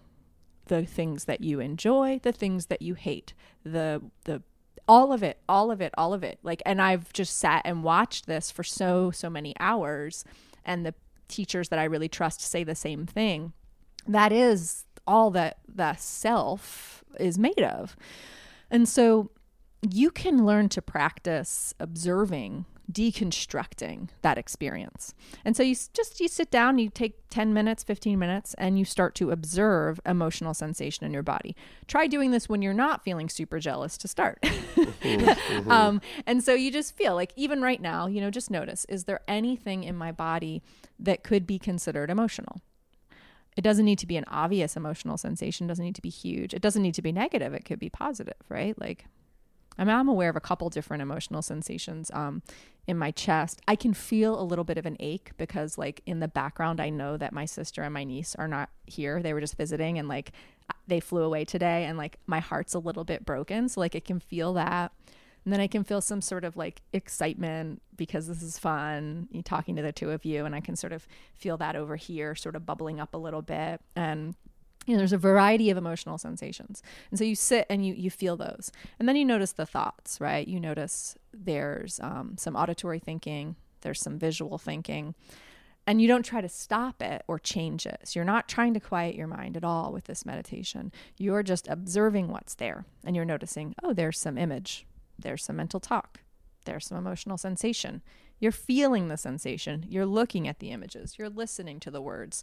Not the content, but the activity. This is all just flowing activity, right? So you sit and you observe this process, this activity of a self, and you do it every day. Do it for 10 minutes, 15 minutes, half hour every day. Then, in a moment where you're experiencing jealousy, you experience it as thought and emotion and that's what it is. It doesn't mean that it's easy and it doesn't mean you get don't get pulled under the waves and hmm. then come back up. But if you keep practicing it what starts to happen is you supercharge your meditation practice and you supercharge your healing process and you supercharge your ability to be with really intense emotions like like jealousy hmm. jealousy which causes violence jealousy which people kill each other over you know? You can actually get to the point where it is just a wave of sensation and a flutter of activity and that is it. And then you're back in it again and then mm-hmm. you're up. It's mm-hmm. like you're in and out of the waves and then eventually it gets to the point where whatever emotion emotional experience is occurring, you can witness it as activity and experience it as activity. So that's the sort of sort of dry version, not dry but like that's that's kind of hardcore.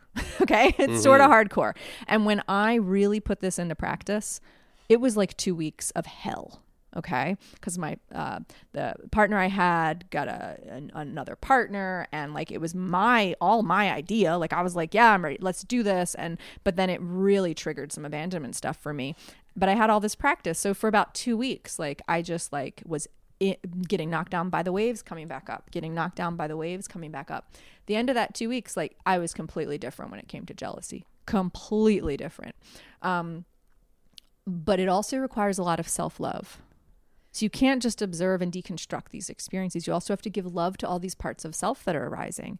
Because what I found were like little girl versions of me who were like, Dad, why are your eyes like that? Why are you falling down? You know, like that little girl needed like love and care. So I had to like step away from the current day, like, oh, I'm jealous because you're dating this woman, to like, oh, sweetheart, like you poor baby like let me just hold you and let me just like rock you and let me just tell you how beautiful and special and how i'm never ever ever ever leaving you. So it's this combination and then of course writing comes in you know writing it all out and then talking to people. So you said advice just as friends but that's actually incredibly powerful because eh, even now when it's become much more um it just more normal to hear someone's in an open relationship or is polyamorous. It's still not the norm, right? And Yeah. so to be able to talk to somebody who understands, that is huge. To be able to talk to someone who's been there, who's had the experience, that's life saving. So it's not Yeah, Yeah. because it because in those moments in life where you don't feel like there's someone there, where you feel isolated or you feel like you're the only one, um, those are the, those are some of the hardest moments that anyone will ever go through. You know, it it was like I mean it was it wasn't fucking easy for us because we we didn't really have um, when we opened things up and we became polyamorous. We didn't we didn't really have anyone that we could kind of go to and, and talk to about it.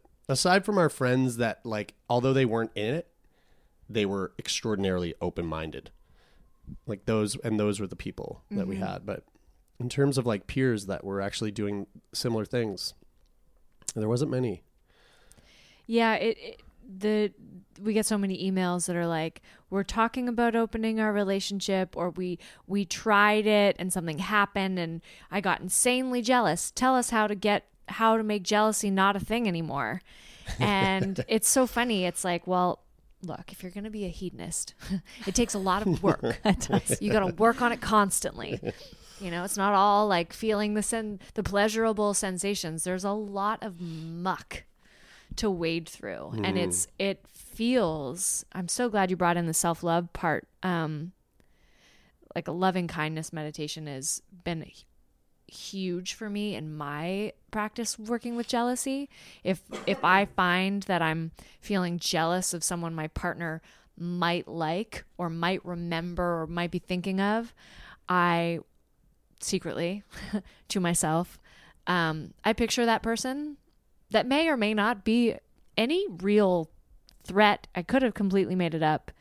And I think of them and I go, maybe happy, maybe free, maybe free from suffering. Maybe you have all of the wonderful things. And, and I just am like, because you, yeah, that's the way that I do it. I'm like, I'm going to kill them with kindness. um, but, but yeah, the self love part, because it's, it's such an ugly feeling. It feels so it feels like you're looking experiencing the worst side of yourself personally when I'm jealous. It's like, why am I so petty? I'm insecure. I'm like, I should be more confident, you know? But I it it it can be a real like it can take a real number. And it's I, I it's like once you know that you have power it's I get you can even get resentful of that and you're like, oh fuck, I wish I didn't know this. I wish I didn't have these tools so I could just indulge and throw my temper tantrum and like be wild. Um It's like but- when you become a yoga teacher and you're like, ah, fuck, now I now I know when my body hurts. Yeah. And it, instead, before I just was so unaware of Yeah. my body that like I was walking around in pain and bl- ignorance was bliss. And now, now I feel it everywhere. God damn it! Why did I take that yoga teacher training? The very first article I ever wrote um, for the the blog that I write, write for, which is called "Deconstructing Yourself," was called um, "I'm glad I took the red pill." Yeah. and it's very much like that it's like Yeah. you know there comes a time where you you wake up and you you just can't go back to sleep and it doesn't matter if you stop meditating or doing yoga it doesn't matter if you start doing a bunch of drugs like you'll never really fully go back to sleep and um there have certainly been times where I was like, I want the steak. Like, you know, like the, for people that don't know what I'm talking about, it's like in the Matrix, you, he, there's a guy that's, you know, taken out of the Matrix and then all he wants is to get back into the Matrix Yeah. and eat a real steak, you know, not this slop they have on the spaceship. Um, but ultimately, there's no steak in the world that's worth um, trading being awake to what we really are and the potential impossibility, right? Which is limitless and endless. Like you can be on this journey for, you know, 40 or 50 years and and just be beginning. you know, because it's always um there's always a new um way of uh waking up to to to what you are and and and and um what it is to be a part of all this. mm-hmm. Um, I don't remember if this was on the recording or not, but I'd love to talk about uh, your experience with Me Too because you said you wrote your book and you in your book you wrote about an experience you had and then Me Too happened and it changed the way that you saw that experience. And I feel like though we're kind of we're come we're we're a little we've progressed now since the um, the immediate intensity of that movement i think. But i personally find myself walking around in my relationship um sometimes being like am i angry for myself in this moment? Because I all something will happen. I'll be like that's the patriarchy which we all exist in and we all live in and we all support with our actions day to day. I'm not like the men are you know the men are doing this to me. But there seems to be this like collective like woundedness and like waking up of anger I think I feel in a lot of the women I know.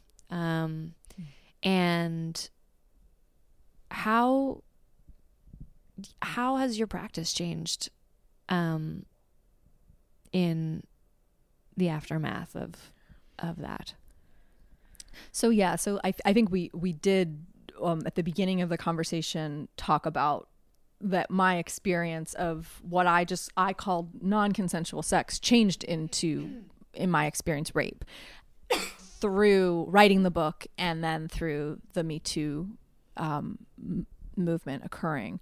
Um, specifically, Kevin Spacey. Actually, um, there was one of his survivors who completely just like told my story. I was like, "That's what it. That's what happened to me." Like, I mean, it's different details, but like it was. He explained how it felt and like what it was, and I was like, "Wait," and he he's calling that rape. Oh, sh- like it just it just and I knew that. Like I like I said in the book, I was like, "This might se- be rape for you," and like we we get to make those decisions. It wasn't for me, but yeah, it really changed. So personally, it changed on that level. Um. so one of the things that's been really interesting to me is um the men. Um and what that conversation looks like.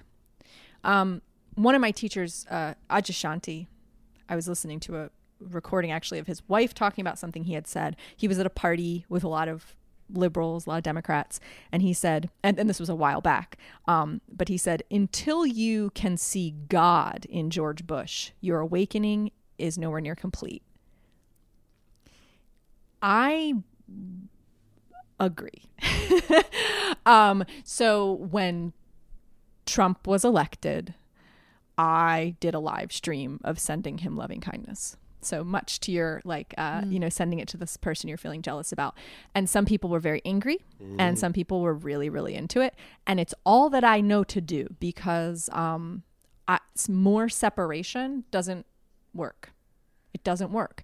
So that's not to say that I like him. It's not to say I agree with him, but I w- work to see myself and everything else in him.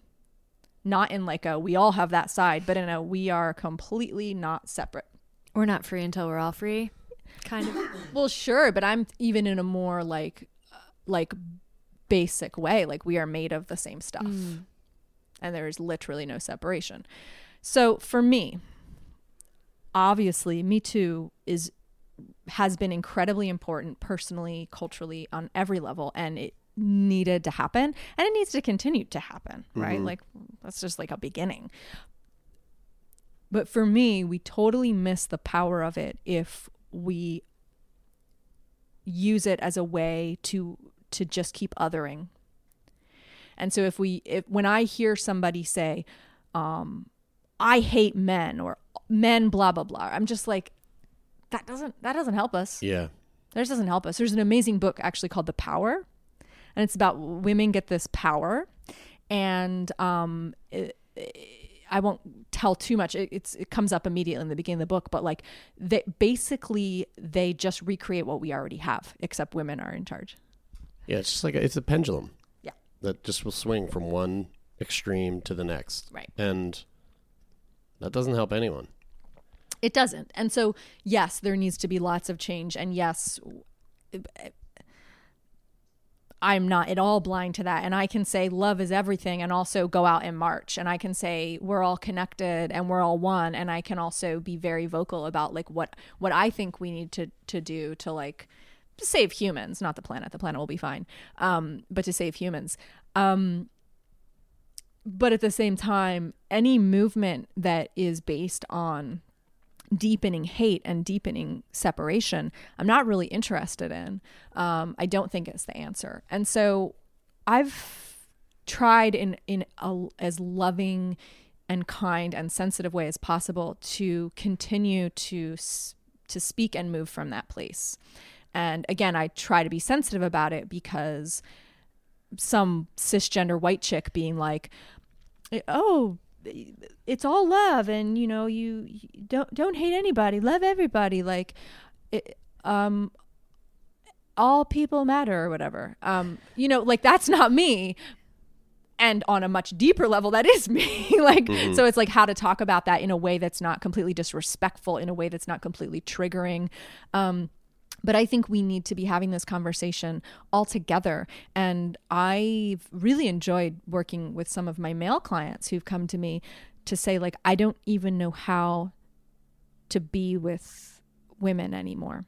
I don't know how to talk to them. I don't know how to ask them out. I don't know how to have sex with them. Like, ev- I feel like everything I do is going to be part of the problem.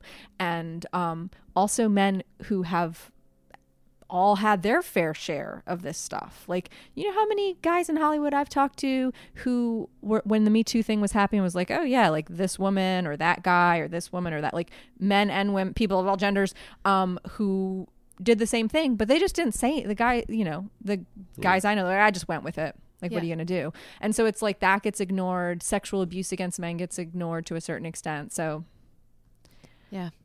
Um, I we we talked to Jamie earlier, and he he brought up this. Um, he he was like a lot of men weren't raised by their their by with a mass with a with a by a man, and um, whether that's like an absent father or just um uh you know maybe a father is doing the best he he could, but he also didn't get passed down any sort of um, leadership or or guidance in that way. And on my road trip that I've been on the last little while, I listened to this podcast called On Being. Do you know this podcast? I love it. Krista Tippett. Oh my God, she's amazing. Uh, I listened to a conversation she had with uh, Richard Rohr, um, who's a, a friar, and I don't exactly know what that means, but he he does a lot of work in prisons, and he he was saying that the common thing with lot, the men in the prisons is that they had no they had no dad, and he really he whatever it was about this conversation made me feel so deeply compassionate for men in the world who are they want to we all want to be good you know? Mm-hmm. And like they want to be good and it is a i think it's a really scary time for that for for all the reasons that you're saying, but for for women too, like we don't know what we're supposed to be doing either because we're told that we're we can do anything we we which we sometimes translate to you can do everything and then just it just becomes so hard to relate to each other Yeah, absolutely. I was uh, I taught a a five day retreat at Esalen um, called "Sexual Well Being: The Next Revolution" this past year, and uh, and the question came up of to this group of twenty, you know, mix of ages and um, genders, um, has has the Me Too movement um, improved your sex life? And half the room said yes, and half the room said no, and that was men and women you know? And and this isn't to say that I, I think all of them would agree that it's an important thing that needed to happen but like it it's it's been it's been polarizing and confusing. And i think we we're in this like call out culture you know where you can't say anything. You can't say anything eh, because you're going to offend somebody one way or the other. And so people are scared to ask people are scared to ask the question like you know and it's and that that to me is like i mean that's why i'm passionate about about the sexuality pieces because people are afraid to talk about sex in all in all ways. And a big part of my job is to just talk about it you know it's not i'm not i don't think of myself as a sexpert. Like i'm not going to know like the the cutting edge sex toy for you to use but i can sit there and i can talk to you about sex and i'm not going to be ashamed. And i can model that and i can help you learn to model that and we can hopefully like heal the world that way. You know what i mean? Um but I will say one of the things I've noticed, um, coming back to to where you started with sort of that feeling of anger and like walking around and like having these moments of like, am I angry? I'm angry. You know, just recently I was watching Bombshell. You know the the movie about the Fox network and the the um the the the whole thing that happened there with um sexual misconduct and sexual assault and um I was crying when Margot Robbie, there's a moment with Margot Robbie where she says what happened to her, and I just, I just start crying, and it wasn't like I was sitting around like I'm angry and I'm sad about the situation, but when it's pr- presented and I'm open to it, like yeah, it's it is it is painful and it is scary, and like I didn't know how much armor I was walking around with because I've always been I've always had a lot of masculine energy, um, and I've also like I- I've been pretty good at just like I've got some street smarts, you know what I mean? And and um and I've never sort of there's a lot of experiences that I hear other women have had that I haven't had. Um but I didn't realize until the Me Too movement how much armor I actually was walking around with. How much I needed to protect myself every single day just to get through the day. And how nice it is to be about to turn 40 and it's it's starting to change. It's not the same as like literally walking out of the house and being basically like verbally and visually assaulted every single day. like I didn't realize until the Me Too movement like what an effect that had on me. Mm. You know what I mean? A hundred percent. I know what that that feels like, and I love that you describe it as armor because that physically feels right to me. Like in terms of like my heart is my heart or my mind is a little bit on guard all the time, but also the weight of that. It's like, shit, this isn't mine to carry around all day, every day, and I'm exhausted. And I'm and I'm only realizing that in the moments where I actually feel like I can relax and take the armor off and I go, "Oh my oh my god it's like walking around performing all day in a way. It's, it takes a certain amount of energetic output just to be on guard. And it and it is so i mean you know it, it uh, uh, when me too happened i heard a lot of people myself including included go well no i i was i was never raped so not like not me too. But um but then I would remember things like feeling unsafe when um, walking down the street at night alone in the city, or someone like grabbing my butt in a bar and things like that. And I'm like, oh yeah, that I guess that chips away. That like builds up. Yeah. And it's just so much a part of like it, w- it was so much a part of our culture. I was telling my sister the other night, we were looking at old pictures, and I was like, oh, that's that guy who you were never supposed to pass out around. And she's like, what? And I'm like, oh, yeah, we all knew, all the girls knew that you don't want to fall asleep or pass out drunk around him because you'd wake up and he'd be doing things to you. Mm. And it was just, that's just how it was.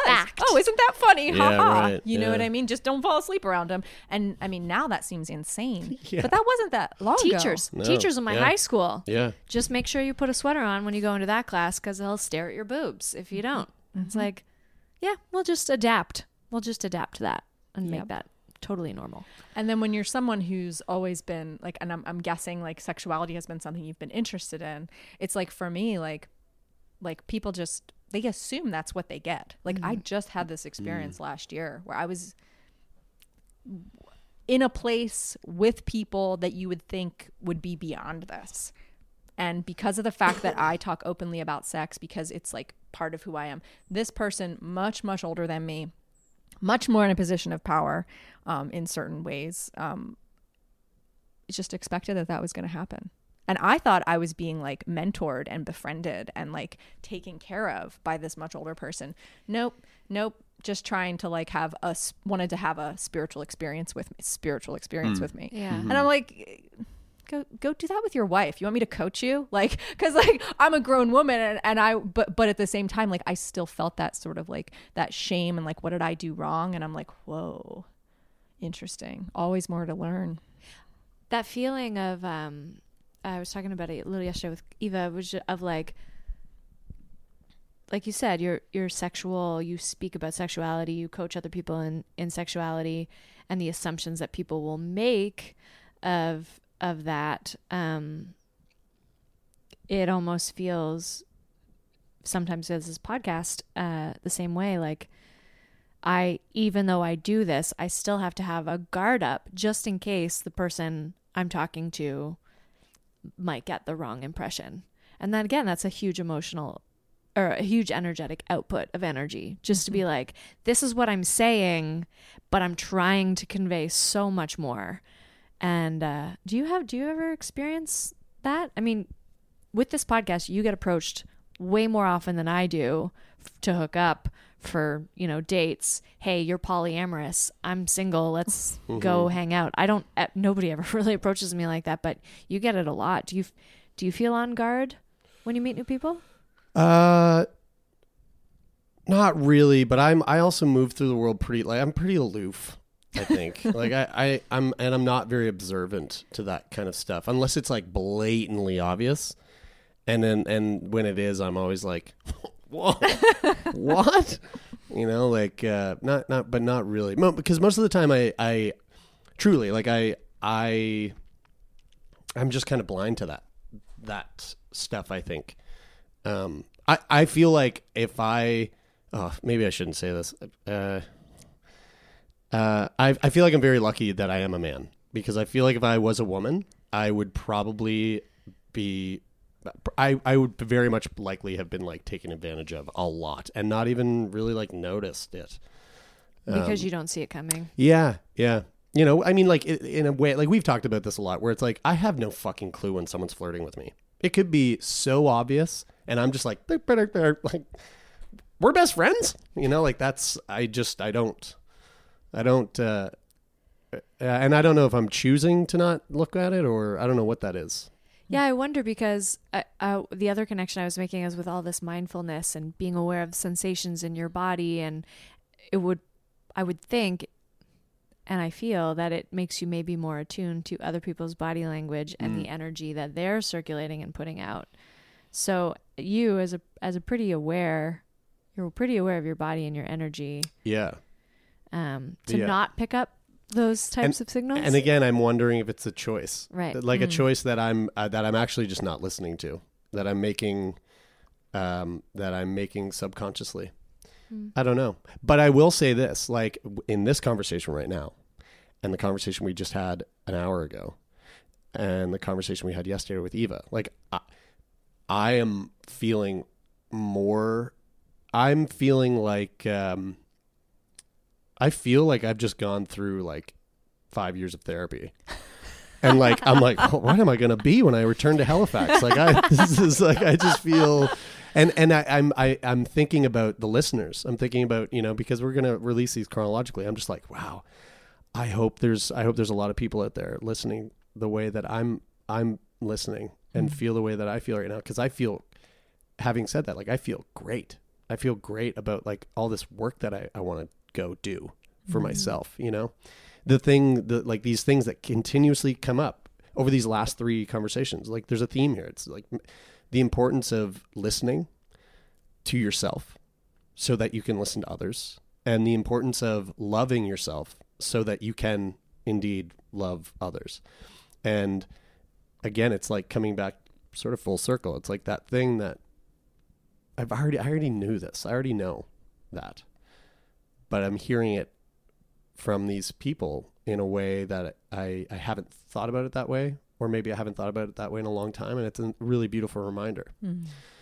Mm. Um, yeah, Yeah, I um I think it's important as we're learning to to to listen to ourselves, to others, to love ourselves and others, to know that there's no perfect way to do it. no, yeah, right? Like it's yeah. like because there can be this sort of idea of you gotta love yourself, and then it's like, oh man, I you know I I drank too much coffee, or I you know I bit my fingernails, or you know I didn't you know I didn't take care of that bill and it got overdue, and I must not love myself enough, right? but it's just like no, you're human, and you're just one day at a time, one moment at a time, doing doing your best to love yourself, and it, it gets easier and easier, and then you find new parts of yourself to love and new Mhm, parts of other people mhm. to love. Um, and yeah so i think that's i think that's i think that's a super important piece of it is to to not be trying to do it perfectly Yeah. On that note, uh, Jessica, this has been uh just a really fantastic uh, opportunity, uh, I, I think, for myself and for our listeners to get to know you and, and to hear uh, some of the wisdom that you have because it's it's clearly um, it's something that resonates Mm. f- personally, and I, I I'm, I know I'm speaking for the two of us when I say that. Um, so thank you so much for taking your time today to come hang out with us and and to share because it, it really does mean the, the world to us. yeah my pleasure thank you so much for getting in touch and what a what a lovely way to spend a sunday afternoon Yeah. Um, How can people uh, find, yes. find you? Yes. Yeah, so you can find me at yourwildawakening.com. That's my website um, for for teaching and speaking and my coaching and all of that. Um, and then I've got a YouTube channel with a ton of um, content on there, s- uh, mindful sex and, and and just meditation in general. And then um, I uh, I have my Instagram, which is Jessica Clark Graham, and then I'm pretty active on Facebook with live streams as well. Cool. Um, Cool. So yeah, I'm I'm on the internet. And your book's available pretty much uh, uh, everywhere.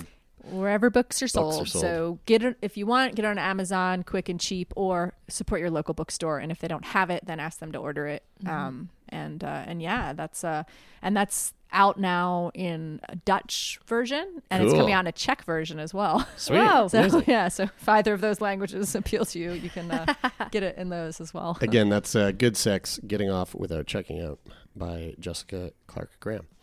Um, Jessica Rose Clark Graham. Jessica Rose or if, Graham. or if you want to find me, just Jessica Graham, because Yeah, most most of it most of it is uh, under that. Um, well, again, thank you so much. This has been really, really sweet. Thank you. And thank you so much for tuning in. Uh, that's it for this week. Uh, and until next week, uh, what you could do is just pop over to Apple Podcasts and leave a rating and a review of the show and hit the subscribe button if you haven't done that already. Although, although you've, you've probably done it if you're listening right now, but maybe you're, the, you're a first time listener and you're just so smitten with the show that you don't want to miss out next week. So hit that button and go tell your best friend to do the same thing. Um, and if you want to support the show further than that, uh, one of the big reasons why I was able to come down here and meet Bridie in the middle of her uh, North American road trip is because of all the support that we've we've had over on Patreon. So head on over to patreon.com slash turn me on if you want to support with your hard-earned dollars. You can reach out to us directly at turnmeonpodcast at gmail.com or right through our website, turnmeonpodcast.com. Um, we'd love to hear from you, especially if you want to be a guest on the show or you have any advice you'd like uh, from a friend, from friends, from your friends over here at Turn Me On Podcast. Uh, yeah, shoot, hit us up. Um, that is it for this week. Until next week. Go fuck yourself.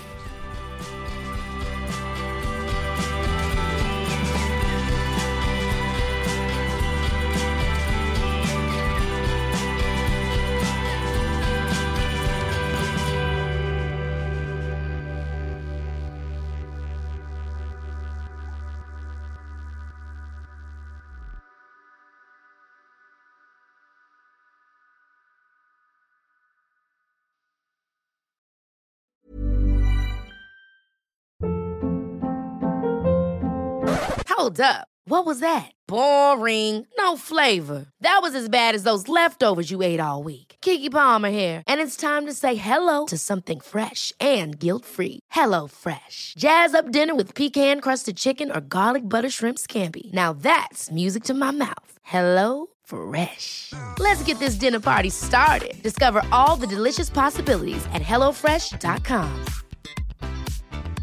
Mom deserves the best, and there's no better place to shop for Mother's Day than Whole Foods Market. They're your destination for unbeatable savings, from premium gifts to show-stopping flowers and irresistible desserts. Start by saving 33% with Prime on all body care and candles. Then get a 15-stem bunch of tulips for just $9.99 each with Prime. Round out Mom's menu with festive rosé, irresistible berry chantilly cake, and more special treats. Come celebrate Mother's Day at Whole Foods Market. Hey, it's Paige DeSorbo from Giggly Squad. High quality fashion without the price tag. Say hello to Quince. I'm snagging high-end essentials like cozy cashmere sweaters, sleek leather jackets, fine jewelry, and so much more. With Quince being 50 to 80% less than similar brands. And they partner with factories that prioritize safe, ethical, and responsible manufacturing. I love that. Luxury quality within reach. Go to quince.com slash style to get free shipping and 365 day returns on your next order. Quince.com slash style.